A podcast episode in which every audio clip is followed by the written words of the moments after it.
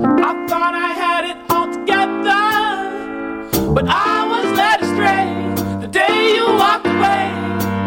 You were the clock that was ticking in my heart. Changed my state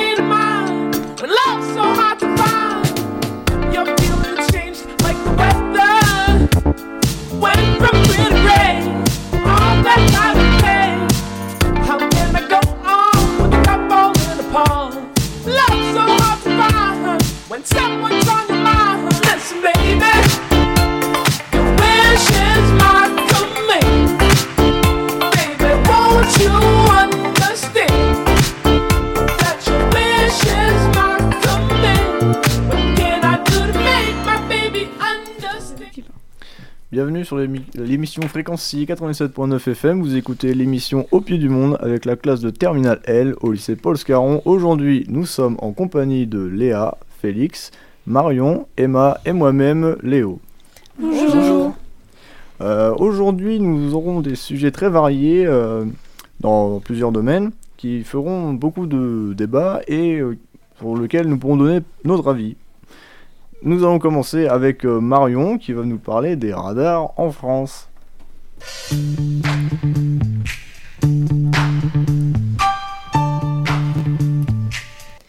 Aujourd'hui, je vais vous parler d'un petit sujet d'actualité.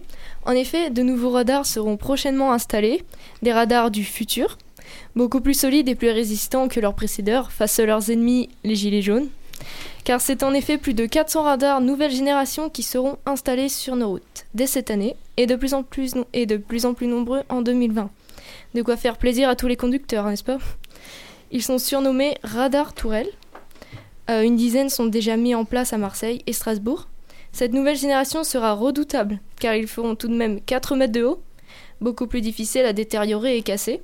Ils pourront euh, scanner 8 voies de circulation et pourront même euh, différencier les poids lourds des voitures.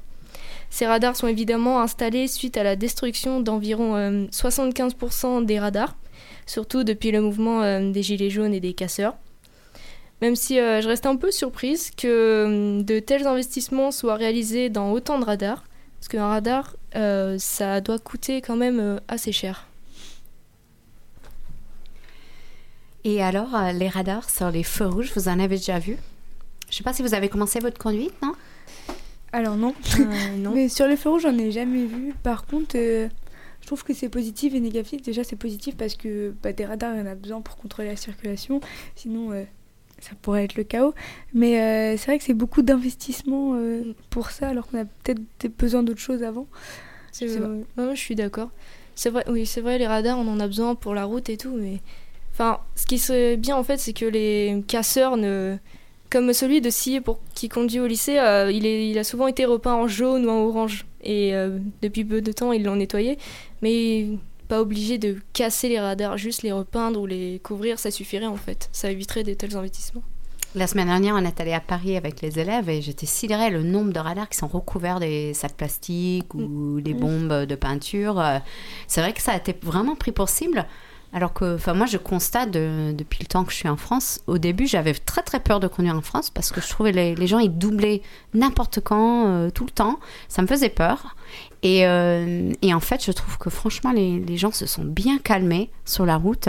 Je ne sais pas si c'est une différence de formation, peut-être. euh, euh, les formations euh, de- d'école de conduite, c'est beaucoup plus poussé maintenant.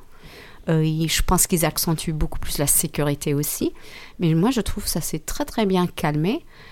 Euh, je vais souvent en région parisienne et je trouve que bah, les gens, ils roulent plus cool. hein. Pour moi, c'est Euh, positif. hein. Après, moi, j'ai été une fois à Paris en voiture et sur le périph', j'étais vraiment morte de peur avec toutes les voies et tous les deux roues qui allaient n'importe comment. On a l'impression que ça double partout, Oui, mais oui. en fait, ils sont habitués. En fait, c'est une Mm. question d'habitude. hein. Ouais, ça se voit qu'ils étaient sereins. C'est clair, eux, eux, ils savent rouler à Paris. euh. Pour les rares fois, je l'ai fait. euh, C'est vrai que ce n'est pas ma tasse de thé. Euh, Tu apprends à conduire, Léo? Ah, J'ai déjà le permis. Ah, super, Ah, bravo. félicitations. Oh, ça fait longtemps déjà. Ça fait longtemps. Et Bah, donc, tu as accès à une voiture aussi? Euh, bah, pour l'instant, j'ai celle de mon père, mais là, normalement, pendant les vacances, je vais, normalement, je vais voir pour m'en prendre une personnellement. Et comment tu as fait pour économiser pour t'acheter une voiture? Travailler. Très bien, très très bien. Bonjour. Et d'autres, vous, vous apprenez la conduite déjà, Félix? Euh, effectivement, moi je suis en, je suis en apprentissage, un, un apprentissage dans la douleur, mais. Alors, là, il va falloir que tu racontes. Qu'est-ce qui est douloureux? C'est conduire ou conduire avec les parents? Euh, bah, je pense là le problème c'est c'est plutôt moi parce que c'est un peu. On me dit que j'ai deux tenses quand je conduis, donc euh, voilà, faut, va falloir que, je quand m'entraîne quoi. conduis. Comment Il n'y a pas que quand tu conduis, je t'assure. Merci. C'est la zen attitude. Mais au volant, il faut être vigilant. Emma, Mm. tu apprends à conduire Non, hein non, pas encore. Et euh, en Allemagne, euh, on apprend à la même âge qu'en France? Oui, bah on peut commencer à 16 ans, donc je vais commencer euh, dès que je rentre. Et il y a également la conduite accompagnée Oui. comme en France? C'est nouveau maintenant. D'accord. Mario Moi, je suis inscrite au code depuis peu, mais je l'ai pas encore commencé. D'accord. Je vous conseille le- les stages de code en une semaine. Mm, mm. Alors, c'est radical. Ouais. Et c'est fini. Après, on n'en parle plus. On passe Ouais. direct à la conduite. C'est quand même Ça bien. marche bien en plus. Donc, si d'ici ton bac, tu l'as pas fait ton code, bah, fais le stage. Mais... Et ben moi, du côté parents, bah, il y a ma, fi- ma fille qui conduit avec moi. Oh, Et c'est vrai, j'avoue, c'est un peu stressant au début. Et puis en fait, euh, il faut faire confiance. S'ils ont fait euh, déjà euh, 20 ou 30 heures avec le, Oui. avec le moniteur, c'est qu'ils savent déjà conduire. hein. Donc euh, faites-vous aussi confiance. hein. Vigilant, doucement, mais allez-y. Très bien. Donc maintenant, euh, Léa, tu vas nous parler de la chanson ODD de PNL. En effet, aujourd'hui, je voulais parler du phénomène PNL. Alors, PNL, c'est un groupe de rap qui a battu tous les records euh, la semaine dernière. En effet, en une semaine, leur nouveau titre ODD s'est écouté 32 millions de fois sur YouTube ainsi que 11 millions de fois en streaming. Euh, ce qui est affolant, c'est que les deux frères euh, n'ont presque pas fait de promo. Ça fait 4 ans qu'ils n'avaient pas sorti de, de musique. Et ils ont seulement fait un live de 2h du matin à 16h euh, dans la semaine. Et euh, le lendemain, ils ont annoncé à la fin du, live la date de sortie du clip et le titre, euh, du coup, ODD. Leur clip a été grandement apprécié du public. On y voit les deux hommes au sommet de la Tour Eiffel. PNL, ça a avant tout été des années de galère avant d'arriver au sommet. Et ça se ressent dans leur, dans leur musique, puisque dans leurs précédents sons, on les entendait parler de viser le sommet. Et dans leur dernier titre, ODD, euh, ils, nous, ils nous disent euh, La lune, je l'aime plus, je vous la laisse, signifiant qu'ils sont déjà euh, au plus haut et qu'ils vont laisser peut-être la place aux autres. On les entend également me dire que c'est peut-être mon dernier album. Alors, ah il y a également le fait que dans leur titre Da, sorti il y a des années, on les voit très loin de la Tour Eiffel, vraiment au tout dernier plan. Un titre sorti avec leur, leur, leur dernier album, on les voit euh, dernier, au deux, second plan, il y a la Tour Eiffel, et euh, dans leur dernier titre, là, on les voit au sommet de la Tour Eiffel. Du coup, euh, la question c'est serait-ce la fin du groupe PNL après leur prochain album qui sortira ce vendredi? Moi, j'ai une petite question pour toi. Euh, en fait, on a parlé des PNL hier à la radio avec les secondes, mais je ne sais pas si tu le sais. Euh, est-ce qu'est-ce que ça veut dire leur titre PNL D'où est-ce qu'ils ont sorti ce nom? Peace and Love. Peace and Love. Ouais. Alors, c'est pas du tout la même référence que moi je connais. Pour moi, la PNL, c'est la programmation neurolinguistique. Ah oui, non, pas du non tout. Voilà. Alors, vous savez ce que c'est la PNL, programmation neurolinguistique? Pas du tout. Mais en fait, c'est un traitement psychologique euh, pour les gens qui ont le syndrome post-traumatique ou par exemple les troubles obsessifs compulsifs, les TOC. J'adore le nom TOC et TOC. Et en fait, ça permet de, de remplacer les images qu'on, qu'on ressasse dans la tête, on les remplace par d'autres images plus positives Ouais, d'accord. pour essayer de sortir de ce, ce film qu'on se repasse euh, 15 000 fois. Donc en fait, ça a un vrai sens, euh, plus que Pissela, mais c'est dans la même idée. Très bien. Donc, euh, c'est à Félix maintenant qui va nous parler de l'état de Brunet. Thank you.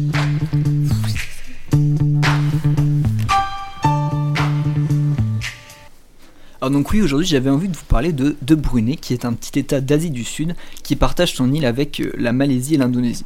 Alors s'il m'est venu l'idée de de vous en parler, c'est parce que je cherchais un petit endroit où prendre des vacances et je suis tombé sur ce petit pays qui je pense pourrait en intéresser plus d'un. Bon, il faut savoir que cet état est une monarchie absolue islamique de droit divin. Bon, autrement dit, c'est quand une seule personne, un mégalo bien démesuré de préférence, euh, est au pouvoir. Bon, faut dire que l'ego euh, du sultan euh, Hassan al-Bolkiah est tellement démesuré qu'il n'arrive plus qu'à voir euh, la population autrement que comme de misérables insectes qu'il peut se permettre d'écraser avec son pied. Mais ne croyez pas que, la politique de ce bon monsieur peut être cons- considérée comme archaïque en dehors du temps, bien au contraire. Voyez-vous, avant que vous commenciez à faire euh, les mauvaises langues, sachez qu'une nouvelle législation va bientôt être appliquée à Brunei, montrant bien que Brunei est un État qui a à cœur de s'adapter à son temps pour répondre aux attentes nouvelles et en perpétuel mouvement de sa population. Alors quelles sont ces nouvelles législations, me direz-vous Trois fois rien, juste quelques ajustements. Donc au menu, on peut déjà la flagellation publique pour toute personne ayant recours à l'avortement. Euh, il me semble au menu aussi qu'il est proposé l'amputation en cas de vol. Heureusement d'ailleurs que l'ami euh, Hassan, Hassanal Bolkiah n'est pas concerné par sa propre mesure, sinon on le croiserait euh, très certainement arborant euh, fièrement quatre moignons à la place de ses membres. Bon là c'est les gros titres, mais sinon on retrouve quelques broutilles, par exemple l'homosexualité, qui n'est plus considérée comme illégale, et Dieu soit, loué, on, Dieu soit loué, pardon, on est au, on est au 21e siècle quoi. Bon, le petit, c'est que c'est criminel désormais, mais on peut pas tout avoir. Après, j'avoue que je me souviens plus vraiment de tout, mais bon, on fait confiance euh, à notre cher sultan. On se doute qu'il a su faire preuve euh, d'une créativité remarquable quand il s'agit euh, de s'occuper de sa petite population. Donc, je pense désormais bah, qu'il est temps de, sortir de ce personnage et pour vous dire à quel point, évidemment, je, condamne cette nouvelle législation qui ne rime qu'avec une régression claire des droits de l'homme, qui a d'ailleurs été condamnée par l'ONU. Donc ces lois ne sont pas euh, encore rentrées en vigueur, mais déjà de, de nombreux stars euh, appellent à réagir face à cet, a- à cet affront intolérable euh, aux droits de l'homme, qui est malheureusement euh, le quotidien de la population de Brunei. Euh, J'avais une petite question du coup pour toi Félix, mais un peu, euh, un peu bizarre, mais c'était un, un billet d'humeur. hein Oui, c'était bien bien d'humeur, je ne fais pas, sérieux. Ça s'est senti. Ça s'est très bien senti. Mais, mais c'est curieux parce que tu parles bien de législation, alors qu'on on sent que quand dis monarchie absolue, est-ce qu'il y a justement un gouvernement, des élus euh, Est-ce qu'il y a un système démocratique quand même Ou est-ce que c'est vraiment purement et simplement une monarchie où le roi peut tout décider de lui-même? Bah, de ce que j'ai compris, et c'est un, j'ai trouvé ça sur un site euh, très fiable, il me semble que c'était BFM, c'est, il parle bien de, de législation, j'imagine que oui. Donc euh, c'est lui qui rédige les lois ou il y a quand même des élus? Qui, qui décident de ça ensemble Bah, à mon avis, il y a, il y a des élus qui ont été euh, soigneusement choisis, hein, mais à mon avis, il y en a.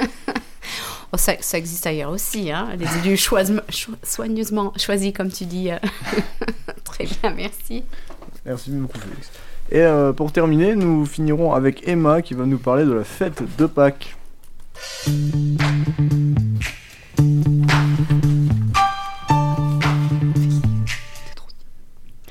Euh, J'ai préparé un petit débat euh, pour vous.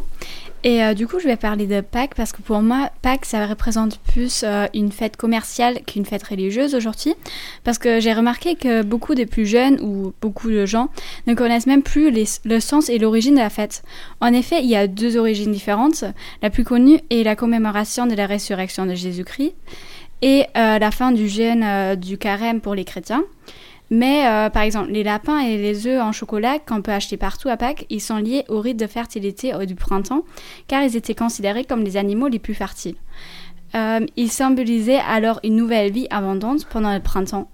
Et euh, cette croyance vient d'une déesse païe- païenne, Ostara, qui symbolise le renouveau de la vie et de la terre après un hiver froid et dur. Son équivalent anglo-saxon est Oestré. Euh, mais comme la plupart euh, des gens ne connaissent plus le sens de cette fête, cela s'applique aussi euh, par exemple à Noël, Pâques est aujourd'hui euh, devenu une occasion pour remplir les tiroirs caisses, car en effet, pendant cette fête, plus de 15 000 tonnes de chocolat sont vendues en France. De plus, on peut acheter de, de la décoration en forme d'œufs, de lapins, de poules, partout, ce qui augmente les ventes et fait une hausse dans l'économie. Alors, euh, je vous demande maintenant, euh, qu'est-ce que vous en pensez? Est-ce que les fêtes comme Pâques sont devenues aujourd'hui des fêtes commerciales ou est-ce qu'ils gardent encore euh, de leur magie? Alors moi je pense que en effet c'est sûr et certain que c'est des fêtes commerciales. Par contre, moi ça me dérange pas forcément parce que, bah, comme tu l'as dit, déjà ça fait monter l'économie. Et en plus de ça, je trouve qu'il y a toujours une bonne ambiance dans les jours de fête. Alors par contre, tu vois par exemple, tu as parlé des, des, deux, euh, des deux hypothèses. Il y en a une que je connaissais et l'autre que je connaissais pas. Et je trouve toujours ça intéressant d'apprendre d'où viennent les fêtes. Mais ça me dérange pas forcément que ce soit commercial parce que je trouve que c'est toujours un événement euh, apprécié. Avoir un jour férié pour euh, passer avec sa famille, euh, c'est toujours appréciable, Oui. c'est sûr, euh, c'est important. Puis moi, je trouve, euh, moi, avec les années passant, en fait, on se rappelle que des grands jours. Il y a les, Ouais. les jours qui Mm. défilent, le quotidien qui défile, et en fait, on se rappelle des grands jours de fête, les banquets, Ouais, les, soirées, et c'est ça qui reste. Donc, c'est Mm. important d'avoir encore des journées de fête, euh, quelle que soit l'origine, quel que soit Mm. le, le but. hein. Euh, Peut-être quelqu'un d'autre? A euh, quelque chose. Félix. Bah moi j'avoue que je suis, je suis pas totalement fan de cette fête, surtout quand je vois euh, dans, les, dans les centres commerciaux notamment qui mettent euh, les produits, les chocolats euh, bien plus en avance qu'ils ne devraient le mettre je pense. Et mine de rien je pense que ça, ça, faci- ça facilite pardon, grandement euh, l'obésité, les, les tentations, le grignotage et en vrai faut y penser à ça. Donc, Félix va manger vegan le jour de Pâques, et nous, on va se régaler. Une question pour toi, Emma. Euh, comment ça se dit Pâques en allemand, et comment vous fêtez Pâques en Allemagne? Est-ce que c'est différent euh, d'en France? Euh, bah, ça s'appelle Ostern. Et euh, c'est de là où vient. le- Enfin, Ostara, c'est à l'origine la déesse de Ostern en Allemagne, le mot. Et euh, bah, nous, en, fait, comme ici, après, je sais pas trop parce que moi, perso, je vais à l'église et tout ça, donc je vais quand même à la messe, etc. Mais euh, sinon, bah, ça se fait comme ici, ça veut dire que les enfants, ils vont dans leur jardin, ils cherchent euh, du chocolat, euh, et après, il y a toute la famille, enfin, on fait une fête en famille, voilà. Comme ça. mais, mais de mémoire, en Allemagne, en fait, vous, vous décorez même les arbres, les arbustes, il y a des œufs Ah oui. partout, euh, toutes les fenêtres sont décorées, alors qu'en France, on voit pas trop ça, en tout cas pas dans cette région ici. hein. Oui. Peut-être euh, plus proche de Strasbourg, mais... Bah, c'est pour ça que j'ai dit euh, qu'il y a des décorations partout parce qu'en Allemagne c'est vraiment une fête commerciale. Ça veut dire que on va dans un super, dans un supermarché, il y a, enfin il y a plein de rayons avec des décorations, des chocolats. euh, c'est, c'est parfois je trouve ça horrible même, un peu oppressant. Oui, bah, comme je pense pour Noël, Halloween, euh, c'est pareil, hein, toutes les fêtes. Exactement. Mais en même temps, si, si chacun a envie de décorer, euh, il y a des gens qui adorent ça et Ouais. c'est leur droit, quoi. Oui, oui, bien sûr. Voilà. hein. Ça met un peu de piquant dans l'année. Donc euh, nous arrivons à la fin de cette émission au pied du monde. Nous remercions Alan à la technique. Nous vous invitons à réécouter cette émission en podcast sur le site de fréquencier.org et à suivre votre radio locale sur la page Facebook. À bientôt sur fréquencier 97.9 FM. Au revoir. Au revoir. Au revoir.